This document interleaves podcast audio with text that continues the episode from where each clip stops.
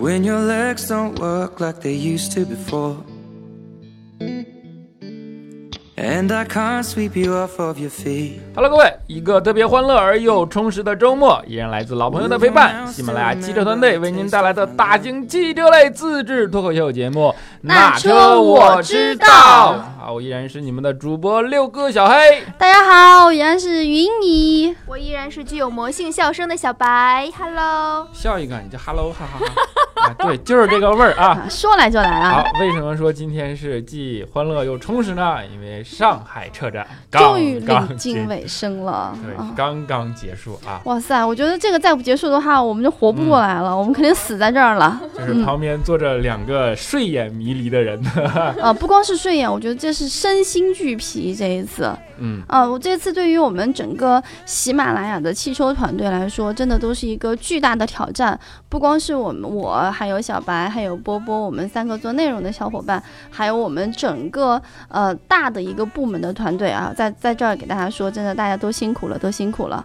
我们这次在上海车展的时候呢，呃，我们整个团队从车展开始前差不多一个多月，就已经在开始来做筹备。然后甚至我们还得到了很多，比如说像技术团队，他们花了一个多月的时间来给我们做一些技术的支持。大家能看到的那个能分享的 H 五的页面，就是你可以投票，你还可以转载的那个有声地图的页面，都是我们技术团队的小伙伴他们来为我们研专门研发的。哦，嗯，真的是非常感谢。然后呢，同时啊，我今天在借此机会还要感谢，呃，在整个车展的前后期为我们提供了。各种支持、帮助，嗯，还有内容生产的一些小伙伴，有我们公司内部的团队的，比如说我们的运营团队啊、销售团队呀，嗯，还有直播团队，还有技术团队，还有产品团队，还有等等。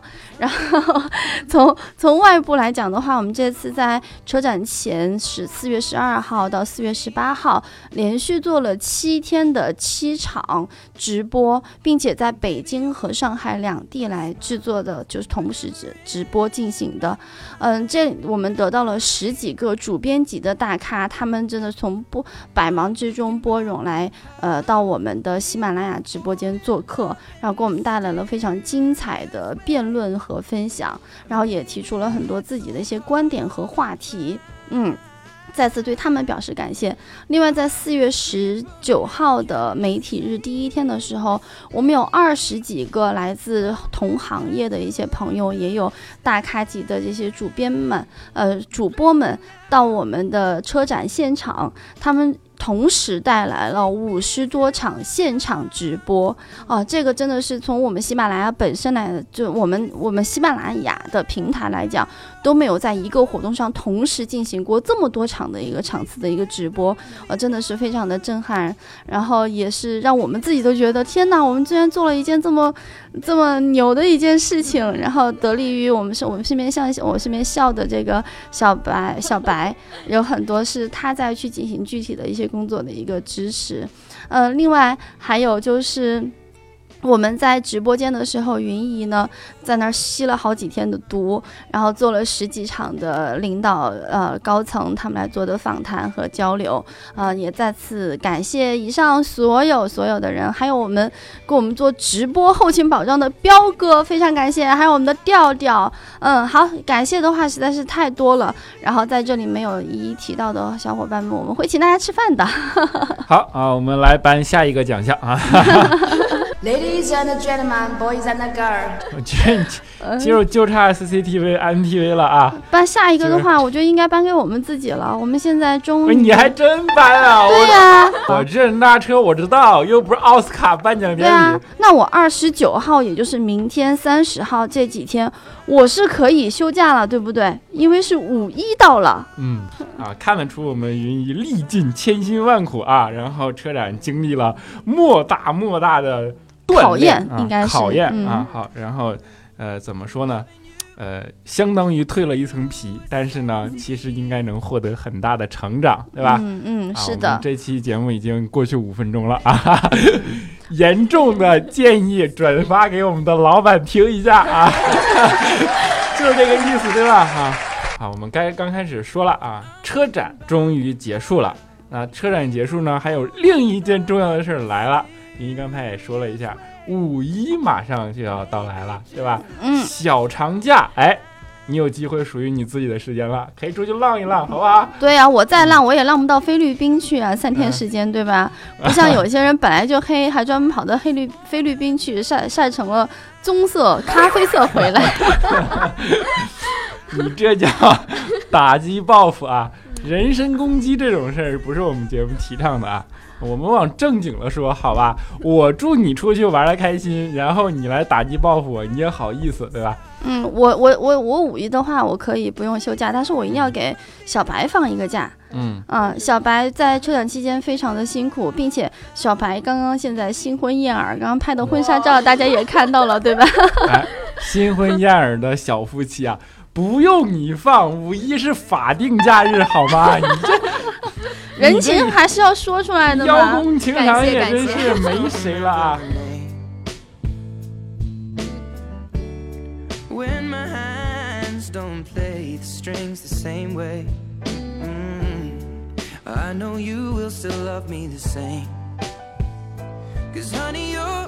Mm, 哎，说到新婚燕尔啊，其实我们最近后台收到了很多咨询，对吧？有很多人私信问我们说，你看啊，现在小长假又到了，然后哎，刚好想借着这个机会春光乍泄啊，我出去能够开车自驾游一下。然后你看我现在也刚刚结婚，然后预算也不多，就大概十万块钱左右，你给我推荐辆车呗。然后哎，你还别说，其实这个问题就是在我们的那这我知道听友群里面嗯几乎问的最多的一个问题。他们现在目前的这个财力范围，然后使用需求，基本上都属于刚刚成立自己的小家庭，嗯。可能再过一段时间会有宝宝。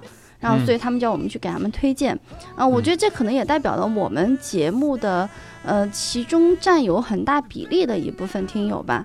对，然后嗯。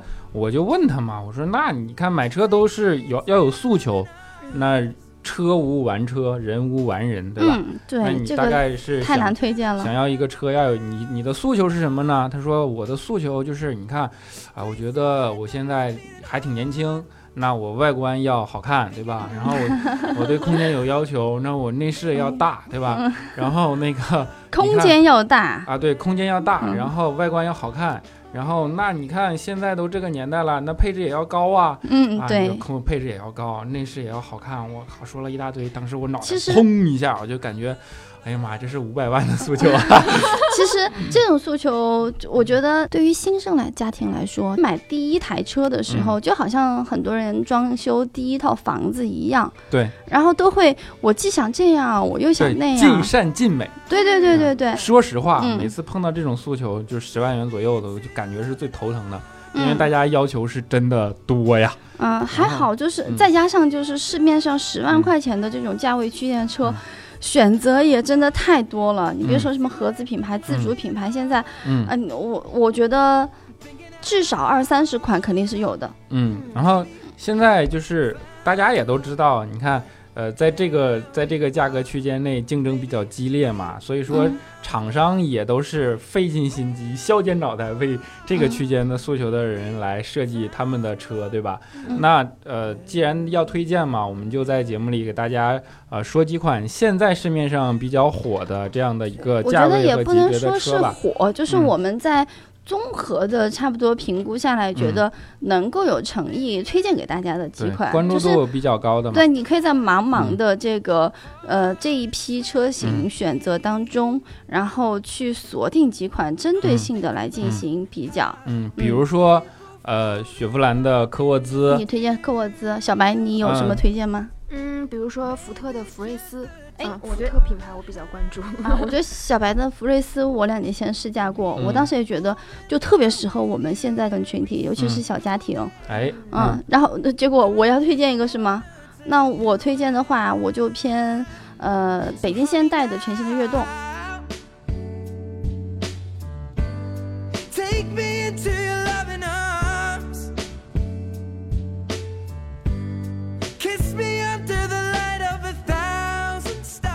福睿斯、科沃兹，还有北京现代的全新悦动，感觉现在大家关注度都比较高。这个价位大概车就推荐这些款嘛。嗯那我们相对这些款也就呃呃，怎么说呢？长短利弊啊，给大家来做一个全方位的嗯这样的一个介绍和分析吧，对吧？嗯，那这样的话，肯定就要涉及嗯到它的外观、空间、内饰、配置等等几个方面。我们先从嗯呃外观开始吧。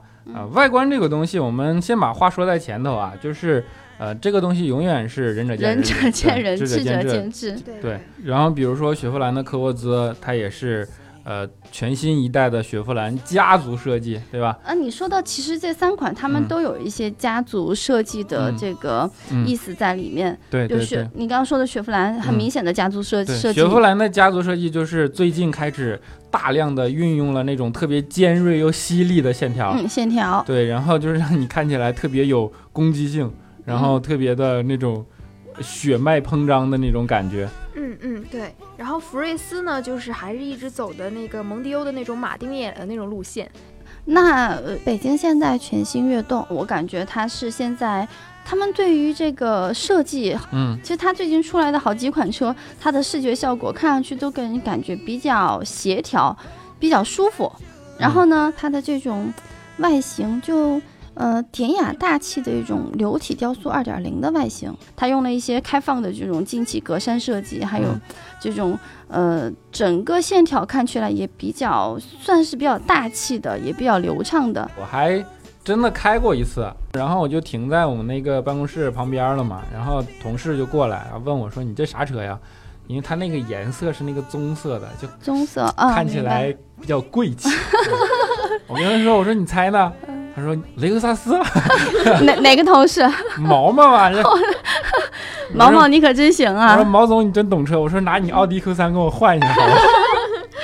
嗯，就是其实就是呃大概的这样的一些感觉就是这样的。嗯，对一些呈现嘛。然后其实大量的图片大家也可以在网上呃各种地方都能见得到，对吧？这个东西嗯在马路上也可以看得到。对，然后这个东西根据大家自己的喜好啊，我们还是说不吹不黑，客观的陈述事实，对吧？小黑不黑？Kiss me under the light of a thousand stars. Oh, darling, please. 你说完外观的话，那就呃内饰，对吧？那内饰和空间嗯内饰空间啊这个就很多很关注的。因为我开了全新悦动嘛，它有一个让我印象挺深刻的地方，嗯，就是它中间立了一块八英寸的大哦，屏，明白明白。哦，那个我好像看过图片。就是你知道现在就是中间杵一块屏这件事儿是，呃，几乎是现在最新的，就是整个内饰设计的这样的一个潮流吧，算是。对你看奔驰出一瓶，对吧？对对，宝马出一瓶，奥迪出一瓶。然后这次我开全新悦动嘛，我发现全新悦动，嘿，它也出一瓶，说实话，因为我也看了那个福睿斯和科沃兹的那个，那两款就相对老实了很多，哎，你当时开的那个是顶配的还是中配的？中配的。啊，中配它也是标配了八英寸那个大屏的吗？对，你就你看完这个，你就感觉都越级了，你知道吗？它不止八英寸的大屏，里面配置一就是多的是让你，哎呀，一会儿我们说配置的时候再详细给大家来来说这件事儿。嗯就是这个八英寸的大屏是挺让人印象深刻的，因为大家也知道价格在那儿放着，对吧？嗯，然后我以为是样子货嘛，然后对呀，我就想关注它好不好用。，但是我 我试了一下，就分辨率也好，或者说整个的触控的这样的一个呃灵敏度啊，嗯。包括连上手机以后的这样的一整套的操作，我觉得还挺好的，就是哦那还行。不是那这个很重要，我我是上车就要连手机的人。如果是摆设的话，我我是觉得没有必要的。那其实，在整个的三 C 行当啊，或者说电子行业里，有一句话叫“买新不买旧”，嗯。因为现在科技发展的真是太快了，一年里变化的东西太多了。啊，科沃兹是一年前的产品，然后全新悦动呢是最近才上市的一个产品。然后你一出来就发现，就是直接出去，感觉差了一代的这种感觉。嗯，所以在时间上，那那俩车型真的是吃亏了。你去内饰，大家看一下就知道，就是它更贴近潮流。那那你说这些，其实我还是挺关心空间的。空间其实有个硬性指标啊，就是轴距。那这个级别价格在这儿，那级别就已经固定了，那这个轴距不会差太多的。实际哎，他们的轴距大概差不多都是两千六百多毫，米吧？你看科沃兹两千六，福睿斯二六八七啊，全新悦动二六五零，哦，其实是大概差不多，差不多。对，其实是差不多。那嗯里边唯一有差别的就是，比如说谁的座椅能调的更低一点。哎，对，这个非常重要。嗯，然后，因为你一我一米八三往里一坐，如果座椅不能调低一点，可能就顶脑袋了，对吧？对，然后看到那样的。谁的后排能够就是空间利用率更大一点？嗯，然后比如说谁的那个地板能够更平整一点，就整个后台的凸起嘛，能够更小一点。因为我没开过那两款车啊，呃，不能乱说，对吧？我只说我开过的那个全新悦动，它的座椅的整个坐姿是能够让你坐到很低，然后所以你你驾驶位就不用讲，就不会有什么压迫感或者说空间不够用啊，这是可是可以调的，是吧？对这完全不用担心的。据说除了最低配以外，它其他的所有的座椅都是可以进行上下调节的，这样很多不同的驾驶人员就有了更好的体验，十分科学。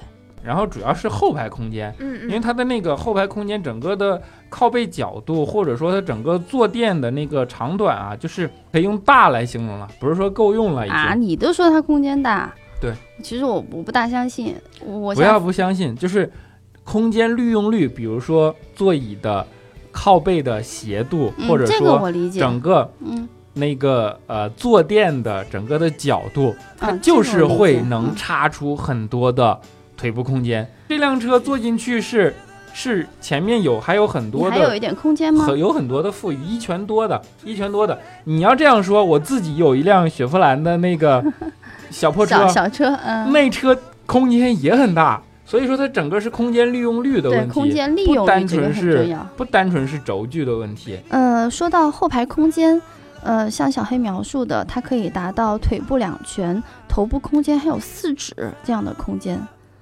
所以说，用小身材、大空间来形容它的话，是合适不过的。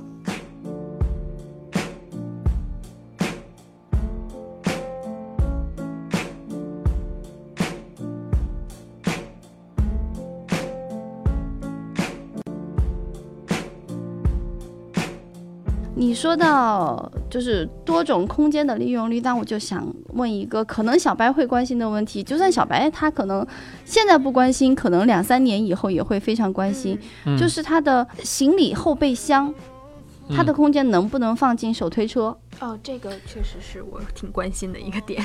啊？你很关心我，我很焦虑。说实话，我并没有顾及到这个诉求，我没有拿一个手推车去试，但是我还、因为我开了车，我就要呃前前后后的都要看到位嘛，我还真的去打开了它的后备箱去看了一下。现在厂商真的是处心积虑的去去为了这些为了这个级别的消费者去设计他们的产品嘛，所以他把它整个的后备箱的利用率也真的是做的，我觉得挺大的。首先给我的感觉是它很很规整，然后就把整个的空间里边腾得很大。全新悦动是，嗯、我们前面谈到的这三款车当中，后备箱容积最大的，它达到了四百九十升。但是呢，那有利就有弊嘛，对吧？然后它的后备箱的两侧是不能够放过高的物品的，不然这个不好多都不能放吗？对，不然你就后备箱一盖那个支撑的那个杆儿嘛，就直接把物品就压到了，你就就没办法弄了。那这样也就是说，小白将来如果你要买儿童的那个婴儿的手推车的话，嗯，要去买那种折叠起来比较小的那种，别买太豪气的、太大的。嗯嗯，学习了学习了。然后它的后备箱，其实我想说的不是空间，嗯，它给我一个比较印象深刻的地方是，它有一个智能开启功能，就感应开启，就是你拿钥匙是，是用那个脚在下面晃几下开启那个吗？啊，不就是你拿钥匙站在旁边站着，然后几秒钟以后它自己嘣儿就开了。哦哦，就是是这种钥匙感应。对，就是它感应着你站在它旁边想开它，然后它自己就开了，哦，不用你开，我自己动手还不行吗？那那要是拿着钥匙在后面站着不知道干嘛的话，它也会开。会，所以你别在那儿站着聊天儿，哦，不然也开。但是这种小心思，就是他会在车上花很多小心思嘛，嗯，你就能够能够看得到这个级别已经已经把产品经理逼到什么 什么份儿上了。还有给我一个印象深的一点，就是我说他们真的是处心积虑的去设计这些东西，就是整个的呃驾驶员能摸到的区域，它的那些储物格都做的很大，对，因为我的因为我的钱包是长款的那种嘛，我也我也试了很多车，然后好多车给我搞得特别别扭。那如果我手机放进去充电的话，它容易掉出去吗？那肯定不会，你现在任何车都不会让你的手机掉，除了老款帕萨特，好吧？好啦，嗯，到此为止。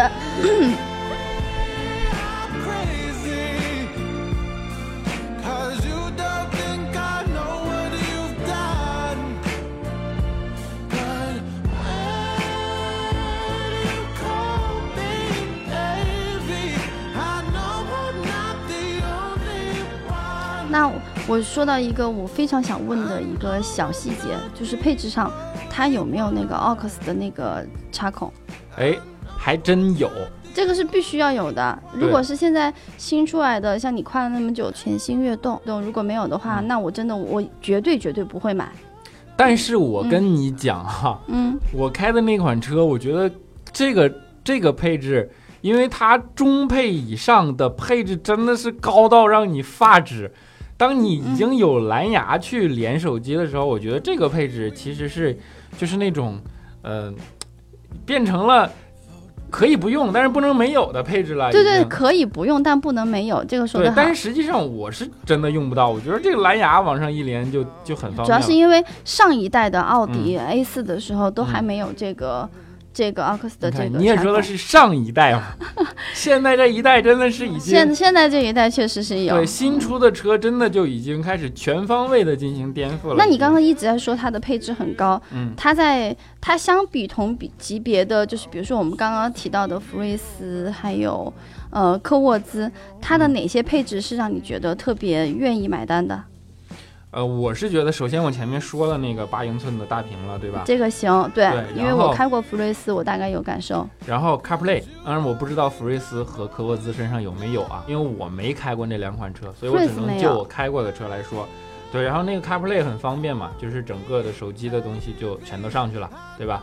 然后它方向盘是可调的，然后哦，重要的是那这个不错，嗯，方向盘可调还是多功能的。那个多功能我给你阐释一下啊，蓝牙电话就是真的就跟我试了 试了很多中级车上面的方向盘是一样的，左边什么蓝牙电话、定速巡航都有。这个说实话，呃，我现在对于十万元级别的这一批车的，嗯，嗯、我真的算是刮目相看了。对啊，我就说逼死产品经理的级别，就是哎，它在安全方面，据说它高配版的语音提示功能还包括了有车速的一个播报，还有安全带是否系上等等这些提示。对那我们那我来问你一下关于开的感受，因为我是开过福睿斯的，我觉得嗯福睿斯它的动力水平的话，相对来讲还就是还行，嗯但是就是在当时我能接受，嗯因为我是个对一个操控相对来讲比较有要求的一个人。嗯那雪佛兰的这个整个科沃兹的话，它的试驾呢手感是略微偏重一点的。其实这也仁者见仁，智者见智的。那个科沃兹手感偏重，这是大家都一致认同的，对吧？然后全新悦动给我的最大感觉就是在操控上比较轻盈，嗯，就不管是方向盘还是油门都是特别轻盈。我感觉好像，可能女生开会非常喜欢的，就是它那个方向盘轻到一个手指你就感觉我不喜欢。能够操控。你是女汉子啊，我们跟小我们跟小白说，嗯就是我感觉是这种我感觉觉得还可以，对对，因为我是初学者嘛，我嗯觉得方向盘的这个轻盈还是对我来说挺重要的。嗯，就是如果要是特别重的话呢，可能我会觉得怎么转也转不过来迟。迟钝是吗？嗯，对，不是这个不大一样，这是因为我握的时候可能会嗯握得很紧，嗯所以说你总想把控它是往哪个方向，这样的话，对，就 科沃兹对我来说就不太适合了。嗯，我这个也是听明白了，就是初学者。男生可能就会觉得方向盘重一点会比较有那种掰它的 掰它的欲望，对吧？然后女生就可能觉得方向盘轻一点会给我主要是看起来轻对松。对轻松。嗯，对，嗯，安全系统它的一些配置呢？安全配置给我最深的感觉就是坡道辅助，啊，那科沃兹它也是有配置了刹车的一个辅助，还有上坡辅助。因为女司机现在多，对吧？你你比如说你出停车场，然后整个的收费区在坡道上，别看是自动挡，一样有人溜车，好吗？刚刚我们说了好多，好像我们还漏了，就是全新悦动呢，它有同级最低的一个五点三升的百公里综合油耗，还有六速手动和六速手自一体的变速器的一个动力。呃，整个的这三款车呈现出来的就是这样的一个一个面貌吧。印象和对感觉。然后大家如果说对这样的一个级别的车有兴趣，可以做参考意见，当然也可以去自己更深的去进一步的了解，对吧？嗯，然后亲自试驾一下，然后体验出来，哎才是，你自，己真实的感受。对对对。然后呃，我们的宗旨呢，就是给大家提供一些帮助性的建议就可以了。嗯，反正我们依然会接受听友们你们在后台给我们发来的这些私信的询问，然后呢，我们也会尽可能的把我们大概所知道的、接触到的一些车，呃，信息能够提供给到大家。当然呢，我们还会一如既往的每期都会给他们大家送出车模。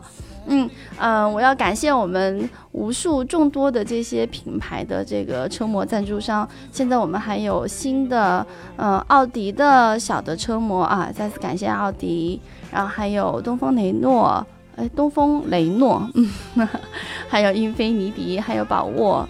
啊，这和宝沃之前我们给他们说过的这个节目当中说过的褒奖之词没有任何的关系。嗯，呃，再次强调一下。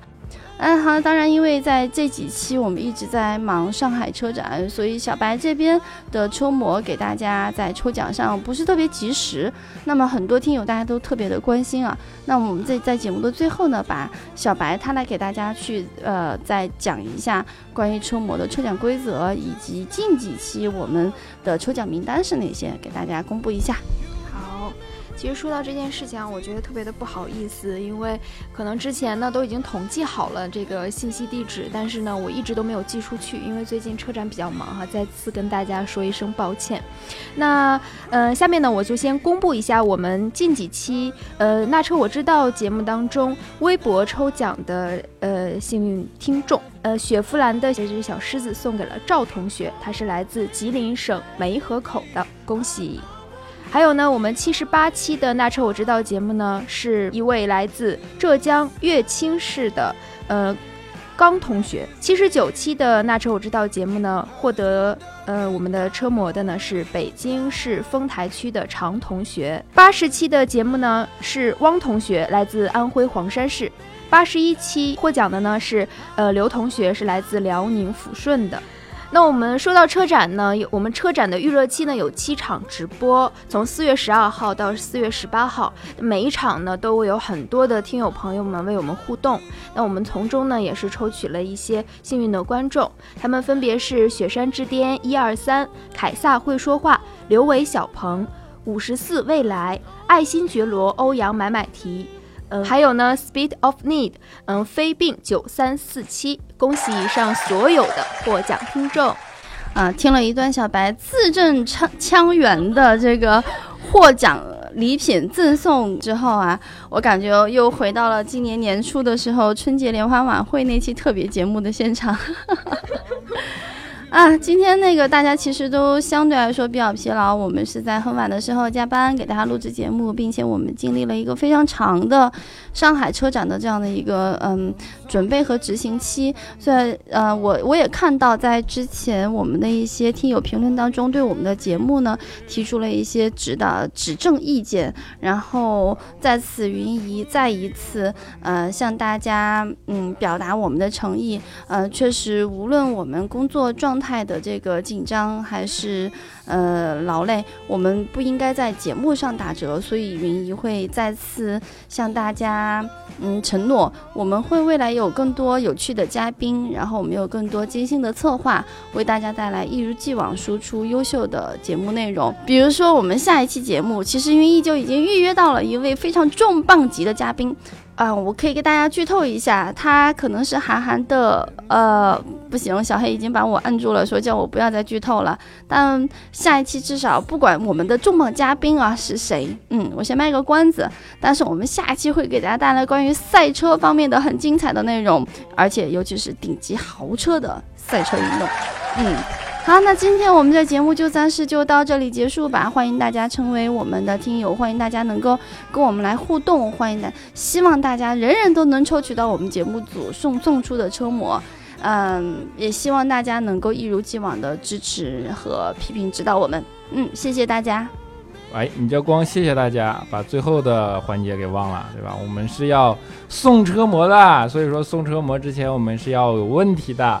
那么我们本期节目的问题就是，呃，今年上海车展上，你最感兴趣的品牌或者是车型是什么？欢迎在节目下方来跟我们互动，这是一个开放式的问题。好，开放式的问题啊，然后啊，抽取规则是转发并评论我们的微博啊，我们会在这些转发评论的听众里边啊进行抽取，欢迎大家继续持续关注我们的节目，我们下期节目不见不散，拜拜拜拜。